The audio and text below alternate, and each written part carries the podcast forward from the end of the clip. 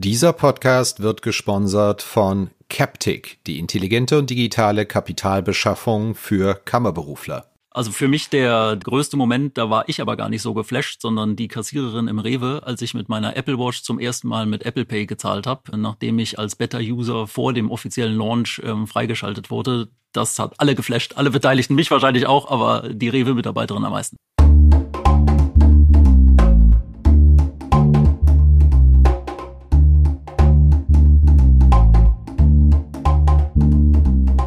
Finanzszene, der Podcast. Jeden Montag mit Gästen aus der Banken- und Fintech-Branche.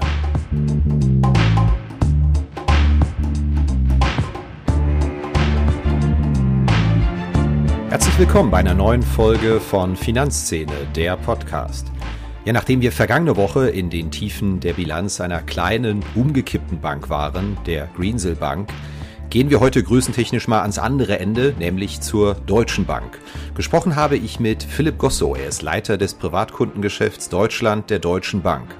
Wir haben darüber geredet, ob Filialschließungen eigentlich überhaupt noch etwas bringen in einem optimierten Filialnetz, ob es noch Spaß macht, in einem Umfeld zu arbeiten, in dem die Erträge jedes Jahr ein kleines bisschen sinken und natürlich auch, wie sich die Deutsche Bank positioniert zwischen den preisaggressiven Neo- und Direktbanken und den Sparkassen und Geno-Instituten in der Fläche. Natürlich ging es auch darum, wie die Stimmung aktuell ist in einem Haus, das fünf Jahre in Folge Verluste geschrieben hat und inmitten einer Restrukturierung steckt und die nächstes Jahr am Ziel sein will, dieser Restrukturierung. Kompakte 30 Minuten natürlich auch mit unserer Blitzrunde in der Mitte. Ich wünsche Ihnen viel Spaß, vielen Dank fürs Zuhören.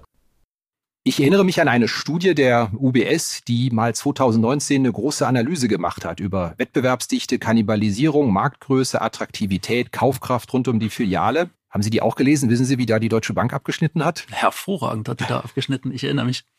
Stimmt, die war da auf Platz eins. Sinngemäß war der Kommentar, die kommt dem perfekten Filialnetz eigentlich relativ nah. Ich weiß aber nicht, ob das eine gute Nachricht ist, weil das würde ja eigentlich in der Ableitung auch bedeuten, dass man schon gar nicht mehr so viel sparen kann mit den Filialschließungen. Das müssen Sie mir jetzt mal einordnen. Also ich glaube, es ist ja so. Ähm, wir haben sicherlich einen Trend, den wir auch in den letzten Jahren und im letzten Jahrzehnt beobachten können, dass Kunden nicht mehr für jeden Anlass in die Filiale gehen. Der hat sich durch Corona signifikant verstärkt und immer mehr Kunden nutzen unsere App und unsere elektronischen Zugangswege. Wofür brauchen Kunden noch eine Filiale? Im Wesentlichen ja für drei Dinge, ähm, um Bargeld äh, zu bekommen, um Daily Banking zu machen und um Beratung zu erfahren. Und wenn man das mal, diese drei Dinge ähm, so ein bisschen in die Zukunft ansieht, dann muss man sagen, Bargeld wird an Bedeutung verlieren, hat ja schon an Bedeutung verloren. Daily Banking wird immer mehr zu einem Geschäft, was der Kunde am Smartphone erledigen kann. Und für Beratung kann er, muss er aber nicht mehr in die Filiale kommen. Ähm, da schaffen wir jetzt ja die technischen Voraussetzungen, beziehungsweise haben die schon geschaffen. Und insofern ist für mich die Diskussion über Anzahl der Filialen auch so ein bisschen überbewertet. Also für mich geht es darum, die richtigen Produkte und vor allem die Beratung zum Kunden zu bringen. Filialen wird es immer geben. Ich habe auch gesagt, Flächenpräsenz ist für mich wichtig. Der Kunde muss uns sehen können, spüren können, anfassen können, erleben können.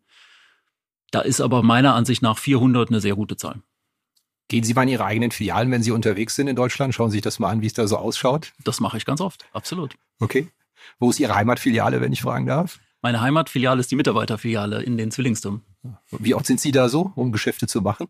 Ich sehr selten, ehrlicherweise, weil ich einen Bankberater habe, äh, der äh, mich sehr, sehr gut betreut, mit dem ich sehr, sehr viel telefoniere, ähm, auch gerne mit E-Mail korrespondiere. Ich bin da sehr selten. Ab und zu, wenn ich an ein Schließfach muss ähm, oder mal an Bargeld, ähm, gehe ich auch in die Filiale äh, und lasse mich da dann betreuen. Jetzt wird's aber spannend. Das heißt, Sie lassen sich durchaus noch beraten innerhalb der Deutschen Bank und treffen die Entscheidung nicht als Selbstentscheider? Absolut.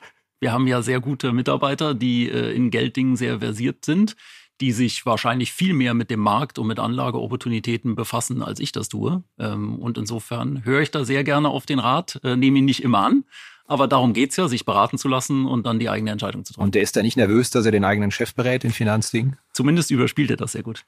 Hatten Sie den denn schon, bevor Sie in Ihre jetzige Position gekommen sind? Absolut. Ja. Der ist also mitgewachsen quasi, ja. Der ist wahrscheinlich mitgewachsen, ja, absolut. Ja.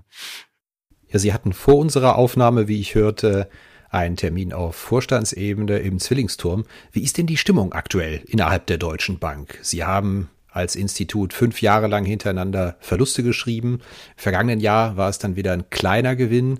Man hat schon den Eindruck, ein paar Jahre lang sind deutsche Banker auch durchaus gebückt gegangen. Es gab viele Skandale, aber jetzt ist mal wieder ein paar Zentimeter gewachsen. Zutreffende Beobachtung? Also um Ihre Frage zu beantworten, ich glaube, der Deutschen Bank geht's gut. Ähm, wir sind auf dem richtigen Weg, das spüren die Mitarbeiter, das liest man auch in der Presse. Ich weiß nicht, ob wir gebückt gelaufen sind. Auf jeden Fall laufen wir jetzt aufrechter als je zuvor ähm, und glaube ich, können das, was um uns herum passiert, aus einer gewissen Position der Stärke ähm, zur Kenntnis nehmen und, und auch mit gewissem Stolz auf das zurückblicken, was wir in den letzten Monaten und Jahren erreicht haben.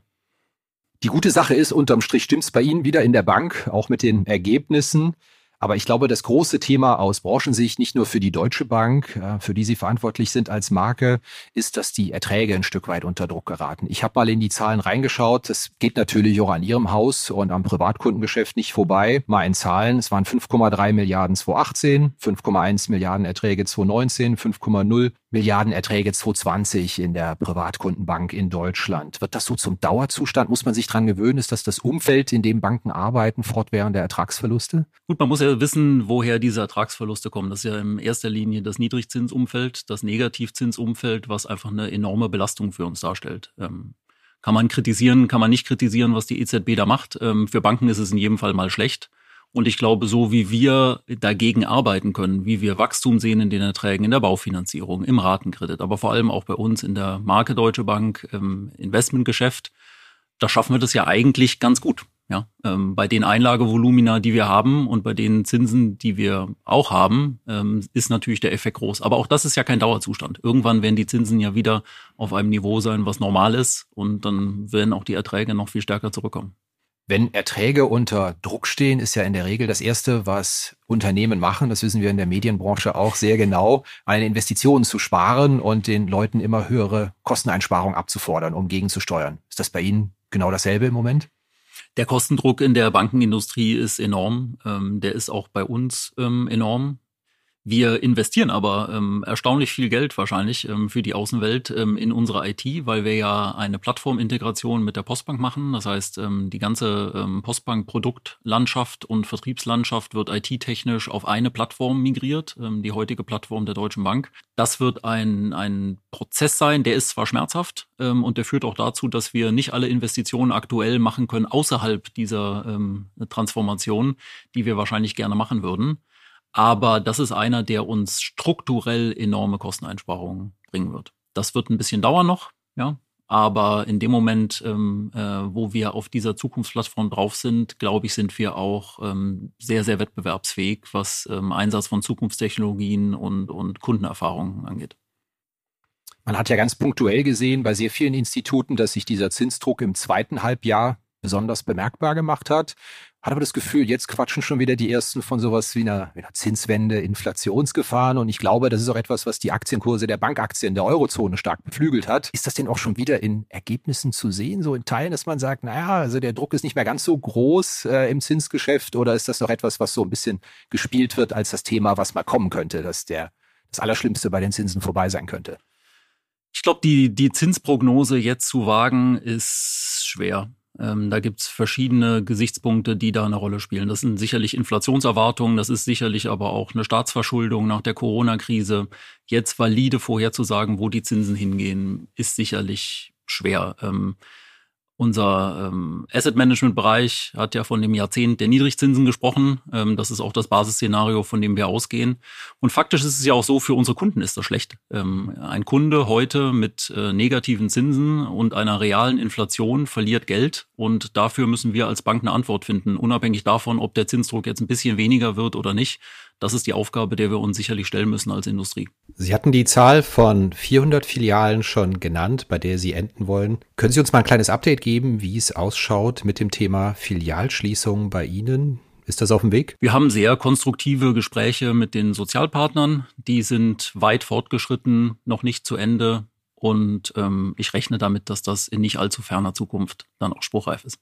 Zurückzukommen auf dieses Fiat-Geschäft, kann man da überhaupt noch viel sparen in dem Markt oder was bringt das überhaupt? Ich möchte es von Ihnen nicht in Euro hören, aber das Kernargument, das ich häufig höre, auch von Beratern, lautet, ah, diese Filialdiskussion geht so ein bisschen am Kern der Realität vorbei, weil sie können eine Filiale schließen, aber die Mitarbeiter sind dann durchaus auch noch da und so groß sind die Effekte gar nicht. Also ich, meine Meinung ist da wie folgt. Ich habe vor ungefähr 20 Jahren ähm, angefangen zu arbeiten. Da gab es einen Research Report, der hieß ähm, Bricks and Mortar are dead, uh, the future is online broking.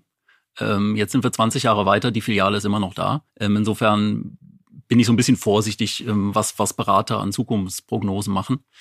Um die Frage konkret zu beantworten, ähm, natürlich, wenn Sie eine Filiale schließen, dann ist das nicht nur die, die Kosten für die Infrastruktur, ähm, sondern da gibt es natürlich auch Mitarbeiter etc. Es geht ja auch in dem, was wir vorhaben, weniger um Filialen zu schließen, sondern zu konsolidieren. Also an einzelnen Standorten Mitarbeiter zusammenzubringen und dann dort für den Kunden da zu sein. Und natürlich sparen sie dann die ganzen Kosten mit der Infrastruktur der Filiale. Ich glaube auch ehrlicherweise, eine Filiale muss in Zukunft nicht immer eine klassische Filiale sein. Die muss nicht in der Fußgängerzone sein, die muss nicht im Erdgeschoss sein, die muss nicht so dimensioniert sein, wie sie heute ist. Die braucht keine Dreifachverglasung und keine SB-Zone und nicht unbedingt einen Geldautomaten. Das geht kosteneffizienter. Ich denke, und das werden wir jetzt auch pilotieren, dass es Standorte geben kann, wo Kunden hingehen, um sich beraten zu lassen, die aber viel weniger kostenintensiv sind, als das eine klassische Filiale ist. Ich glaube, da geht die Zukunft hin. Vor Ort zu sein, aber nicht mit den Kosten einer klassischen Filiale. Viele Häuser haben in den vergangenen Jahren sehr stark auf Neukundenwachstum gesetzt, Prämien ausgeschrieben, Neobanken wachsen sehr stark über Neukunden da war ihr Haus und auch die Marke Deutsche Bank, hatte ich immer das Gefühl, eigentlich außen vor. Die hat das nicht ganz mitgemacht und man hat jetzt das Gefühl, dass es einen Paradigmenwechsel gibt, dass diesem Neukundenwachstum abgeschworen wird. War Ihnen das immer klar, dass das nichts bringt oder wie haben Sie das ähm, beobachtet aus Perspektive der Deutschen Bank? Es wäre jetzt natürlich einfach zu sagen, dass uns das immer klar war. Ich glaube, man, man muss sagen, ähm, Wettbewerber, die sehr stark auf Neukundenwachstum gesetzt haben, haben sich jetzt ja auch öffentlich davon distanziert. Ähm, aber neue Kunden sind natürlich wichtig. Ich glaube, wenn man nicht wächst und wenn man, wenn man nicht in der Lage ist, neue Kunden für sich zu begeistern, dann hat man ein strukturelles Thema in seinem Geschäftsmodell. Insofern ist es auch unser Ziel, neue Kunden zu akquirieren, ähm, neue Kunden zu begeistern. Ich glaube, das, was, wo wir nie hin wollten, ist dieser Preiswettbewerb zu sagen, die komplette Bankdienstleistung ist kostenfrei und du kriegst noch einen 200 Euro Tankgutschein und was auch immer dazu. Das war, glaube ich, eine Fehlentwicklung. Ähm, und dieser Fehlentwicklung sind wir nicht gefolgt, weil wir immer unter dem Eindruck standen, wir bieten eine Dienstleistung, die einen bestimmten Wert hat. Und ähm, Kunden würdigen hoffentlich diesen Wert. Und wenn sie dann bereit sind, für diese Leistung auch zu zahlen, dann ist das der bessere ähm, Ansatz. Und das, was wir ja nicht machen, ist, dass wir Kundendaten in einer Art und Weise monetarisieren, wie das vielleicht andere Anbieter aus anderen Industrien machen, die ihre Dienstleistung umsonst anbieten, ähm, bei uns sind die Daten sicher. Das heißt, ähm, wir werten den Kunden nicht aus oder, oder verkaufen die Daten äh, an, an irgendwelche Datensammler. Und ähm, ich glaube, das hat schon Wert, ja, ähm, dass das, was man tut, das, wie man sich verhält, ähm, dass das, wofür man zahlt und wofür man sein Geld ausgibt, auch, auch Privatsache bleibt. Wie kommen denn Neukunden zu Ihnen, wenn nicht über spezielle Incentives, die ausgeschrieben worden sind, wie bei vielen anderen? Also zurzeit kommen witzigerweise viele Neukunden zu uns, weil sie das Gefühl haben, dass die Performance, ähm, die wir ihnen bieten, besser ist als die, das, die sie bei Wettbewerbern haben. Wir kriegen auch viele Neukunden aktuell darüber, dass sie das Gefühl haben, dass wir für sie da sind. Ähm, viele unserer, unserer Wettbewerber hatten in Corona-Zeiten starke Probleme, für den Kunden da zu sein. Ähm, bei uns ist es so, der Berater kann von zu Hause arbeiten. Ähm, der kann auch Wertpapierberatung von zu Hause machen, weil er die entsprechenden Aufzeichnungen BaFin-konform machen kann. Wir bieten Videoberatung an. Wir haben die regionalen Beratungscenter. Das heißt, wir haben ganz viele Zugangswege. Und da gibt's dann doch den einen oder anderen Wettbewerber, der in Anführungsstrichen zumachen musste und dann für den Kunden nicht da war. Ähm, ich glaube, das würdigen ähm, die Kunden sehr. Wen wollen Sie eigentlich genau als Kunden haben? Ich weiß natürlich, die naheliegende Antwort ist, jeder ist herzlich willkommen bei der Deutschen Bank. Aber ich finde es immer mal ganz interessant, sich die Werbung anzuschauen und die Internetseiten. Da gibt's ähm, bei der Comdirect mittlerweile eine ja, schwerst tätowierte Frau mit Dreadlocks. Bei der DKB sitzt ein ganz braver Typ auf einer Wiese und guckt in den Himmel. Bei der ING äh, springen Gesicht, geschlechts- und gesichtslose Comicfiguren herum. Bei Ihnen, wissen Sie, was bei Ihnen auf der Homepage ist, wenn man drauf geht? Ich, aktuell kenne ich den Banner nicht. Da steht ein Performer äh, in einer Skyline äh, vor einer Fensterfront und schaut sozusagen in die, in die Stadt runter. Ist das der Kunde, den Sie wollen? Eher so den, den Performer, der es schon geschafft hat und in seinem Büroturm steht? Also erstmal muss man sagen, die Deutsche Bank ist äh, sehr divers, auch was ihre Kundenstruktur angeht. Und wenn Sie bei uns beispielsweise in der Filiale Konstablerwache sind oder am Hauptbahnhof, dann finden Sie ein anderes Klientel als in der Düsseldorfer Kö. Ähm, das heißt, wir sind sicherlich für alle Kunden da und wollen auch für alle Kunden da sein. Natürlich ist es schon so, dass ähm, insbesondere unser Private Banking Angebot, unser Beratungsangebot sich an Menschen wendet, die einen gewissen Beratungsbedarf haben. Ja, und diese, dieser Beratungsbedarf resultiert wahrscheinlich in aller Regel auch bei einer komplexen Baufinanzierung oder bei einer Investmentberatung an ein, ein gewisses Vermögen, was man sich erworben hat. Ähm, und dann ist man auch ein Performer, ähm, wahrscheinlich, wenn man, wenn man äh, da ist. Ich glaube aber schon auch, wenn ich das sagen darf, in unserer Werbung sind wir auch moderner geworden ähm, und, und ähm, vielleicht lösen uns auch so ein bisschen von dem, von dem Image, was die Deutsche Bank lange hatte. Wenn ich da zum Beispiel an unseren Apple, Apple Pay Werbespot äh, denke mit dem Babing, da haben wir, glaube ich, schon eine, wahrscheinlich sogar einen Ton kreiert, äh, den, den heute jeder kennt. Ähm, und ich glaube, da können Sie auch ein bisschen noch erwarten von uns in Zukunft. Das ist ein ganz gutes Stichwort. Apple Pay. Bei Ihnen hat es jetzt gerade einen sehr großen Deal gegeben, auch im Kartenbereich, den die ganze Deutsche Bank gemacht hat, die, glaube ich, über alle Marken hinweg dann jetzt exklusiv zu Mastercard wechselt. Ist da im Moment Goldgräberstimmung in dem Markt, so richtig Bewegung drin? Man rollt neue Karten aus, man macht neue Verträge, weil doch sehr viele Banken in dem Bereich aktiv sind im Moment. Ich glaube, es gibt ähm, einen grundsätzlichen Trend dazu, dass Bezahlung immer mehr sich vom Bargeld löst.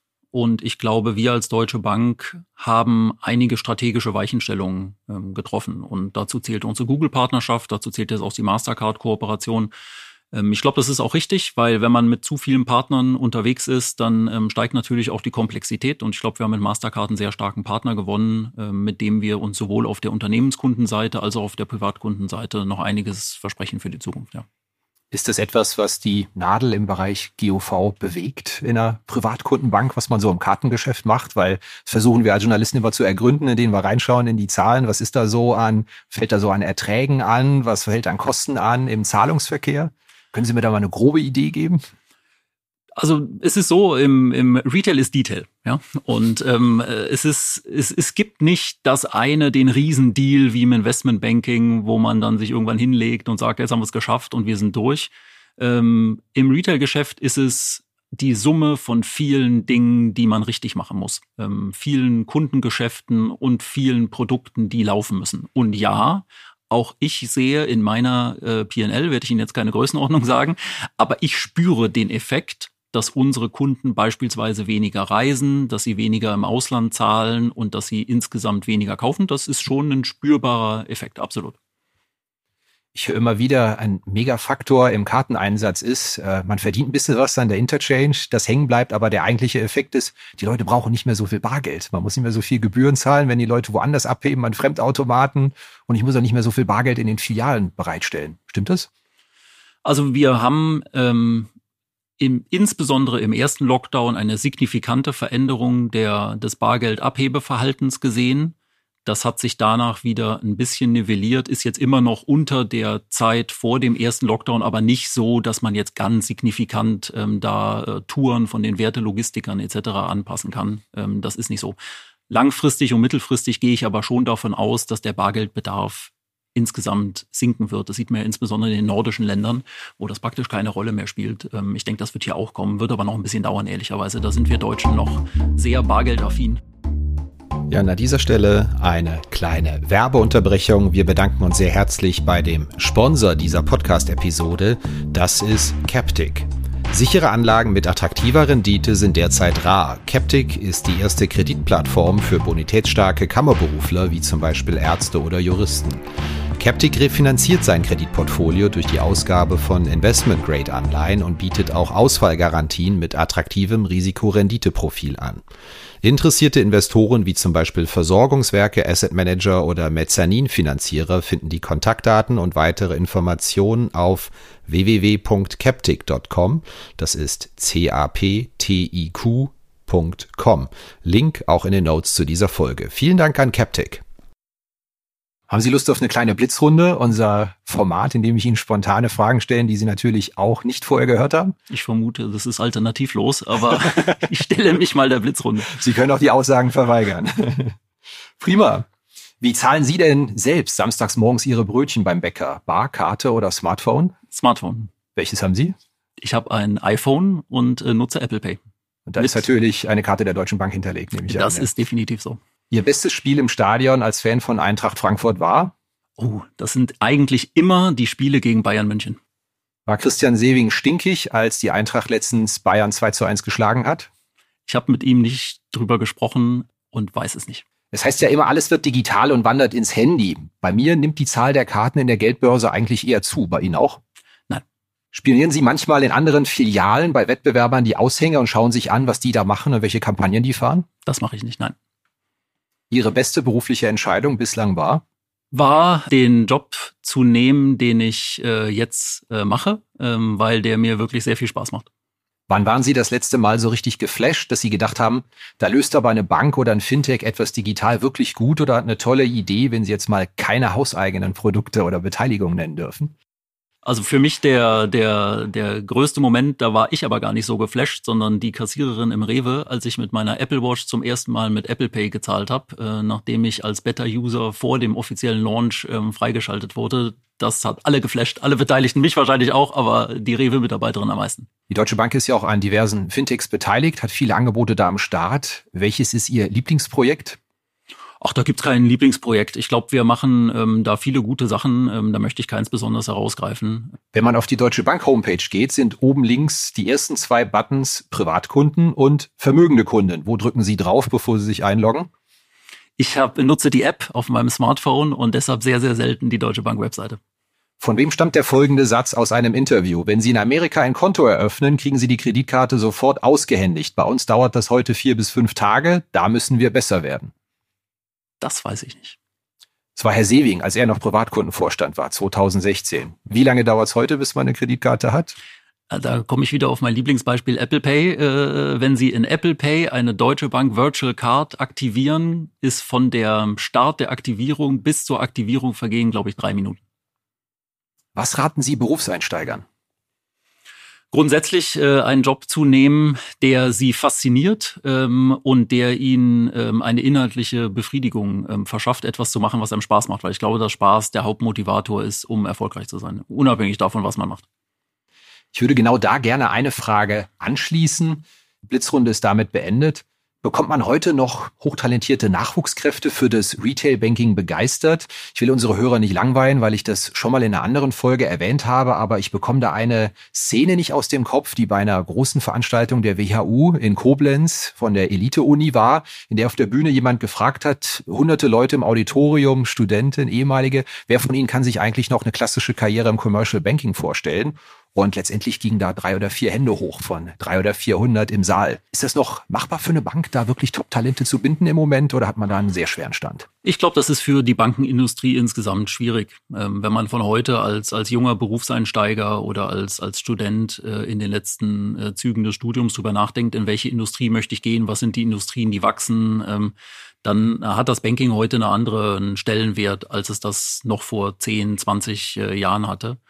Das ist sicherlich so. Ähm, ich glaube auch, dass wir als Deutsche Bank in den Zeiten, wo wir in der öffentlichen Wahrnehmung nicht dastanden, wo wir heute stehen, auch noch ein spezifischeres Problem hatten, äh, junge Menschen für uns zu begeistern. Ich glaube, das wird aber besser. Ähm, und ich glaube auch tatsächlich, dass wir als Deutsche Bank relativ zu, zu anderen unserer Wettbewerber ähm, immer noch die Möglichkeit haben, sehr, sehr gute Absolventen für uns gewinnen zu können.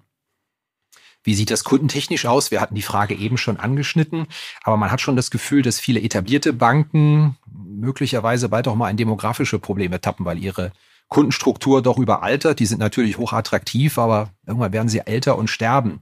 Die jungen Kunden gehen doch sehr häufig zu Direktbanken, äh, borden woanders an als den etablierten großen Filialhäusern. Wie ist da die Perspektive für Sie? Ist das ein Thema auch für die Deutsche Bank, wie man sich da demografisch richtig aufstellt von der Kundenstruktur?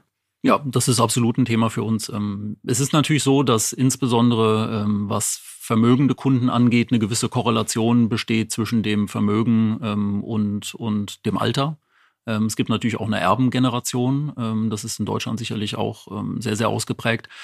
Und wir versuchen schon über viele unserer Kunden, Neukundengewinnungsprogramme, Empfehlungsprogramme, ähm, Programme wie Vermögen für Generationen, wo wir dann eben auch den Generationswechsel sehr aktiv ähm, begleiten und auch optimieren für unsere Kunden, ähm, unseren Kundenstamm bestätigt zu erweitern.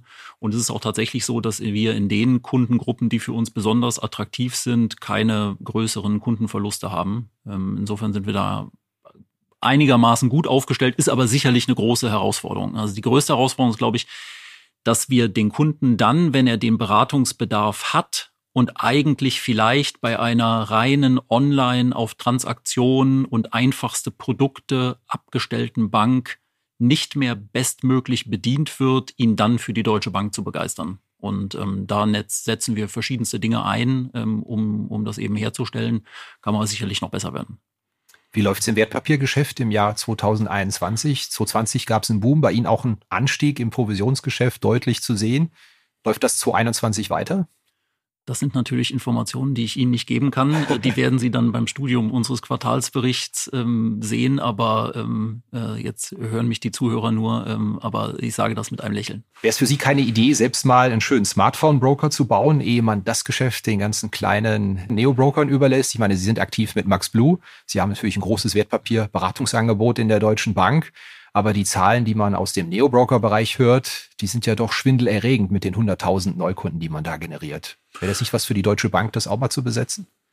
Ja, ich glaube, wir haben ähm, mit Max Blue tatsächlich ein Angebot, was jetzt auch in der, in der Pandemiezeit einen, einen enormen Zuspruch und einen enormen Wachstumserfolg hatte. Und wir haben daneben ja auch Möglichkeiten für unsere Kunden in der App äh, von uns tatsächlich zu traden. Das machen auch sehr viele unserer Kunden, äh, dass sie das schon über das Smartphone machen.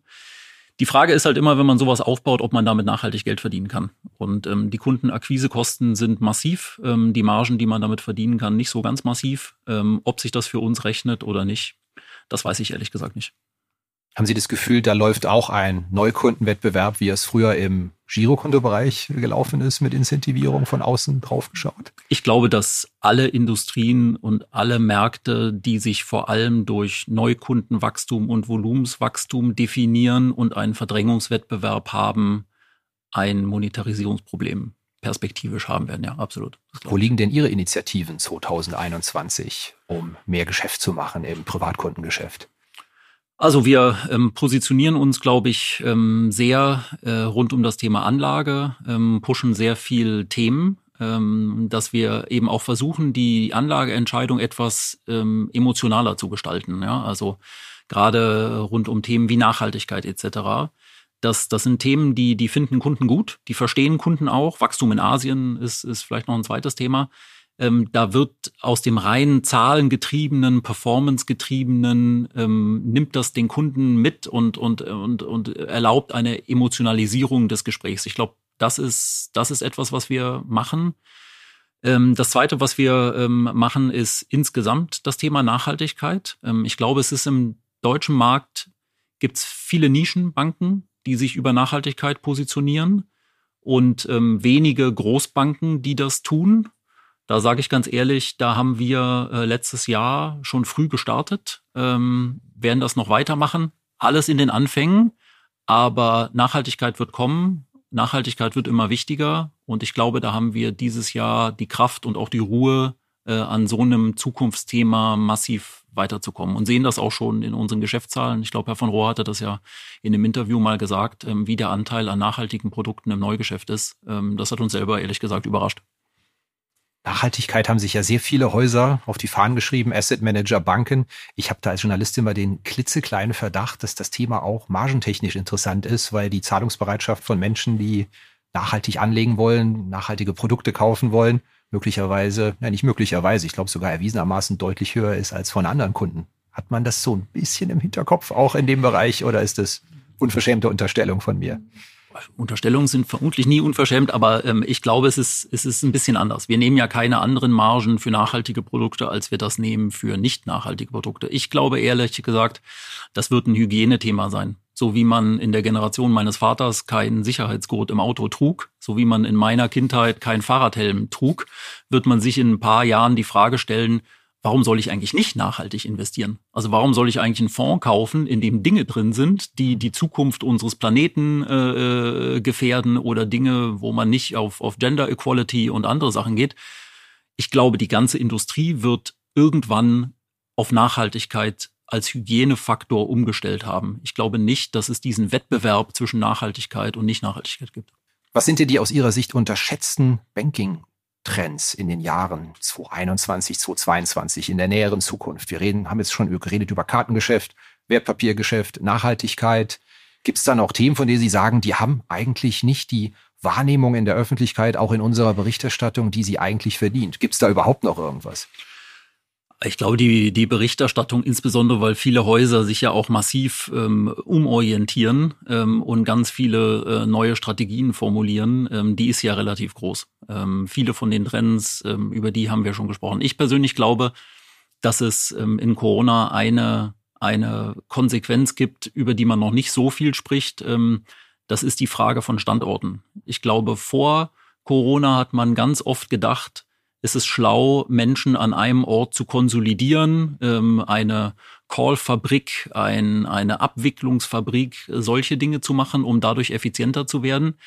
Ich glaube, Corona erlaubt ultimativ an ganz vielen Standorten präsent zu sein und trotzdem über moderne Medien verbunden vielleicht noch größere Effizienzen zu, zu holen. Also ich beispielsweise glaube ganz fest daran, dass unsere Berater auch von zu Hause teilweise arbeiten können, auch in Zukunft, ein, zwei Tage und dann von zu Hause ähm, ähm, die Kunden anrufen. Dann habe ich ja plötzlich nicht mehr 400 Standorte, sondern 1500, ja, 2000, äh, weiß ich gar nicht, weil die rufen einfach von zu Hause an. Ich weiß gar nicht, ob man, wir haben ja ähm, sieben regionale Beratungscenter, hätten Sie mich jetzt vor fünf Jahren gefragt, hätte ich gesagt, na gut, vielleicht wird man das irgendwann mal zusammenlegen. Heute sage ich, vielleicht ist ein regionales Beratungscenter, wo ja oft über Video und Telefon beraten wird, Vielleicht kann man auch da Homeoffice einführen, dann habe ich nicht mehr sieben, dann habe ich 200. Mhm. Ähm, ich glaube, das ist was, dieses Dezentrale, was eigentlich ein, ein Berater-Mantra war, Zentralisierung, Zentralisierung, Zentralisierung. Ich glaube, Corona hat gezeigt, Dezentralisierung bietet enorme Potenziale. Mhm. Wahrscheinlich nicht überall, aber ich glaube, das ist etwas, worüber noch nicht ähm, genug gesprochen und nachgedacht wird. Ja, das war's mit dieser Episode von Finanzszene, der Podcast. Wir bedanken uns nochmal sehr herzlich für das Sponsoring dieser Episode bei Captic, der intelligenten und digitalen Kapitalbeschaffung für Kammerberufler. Wenn Ihnen das Ganze gefallen hat oder auch wenn Ihnen das Ganze nicht gefallen hat, schreiben Sie uns Ihr Feedback an redaktion.finanz-szene.de.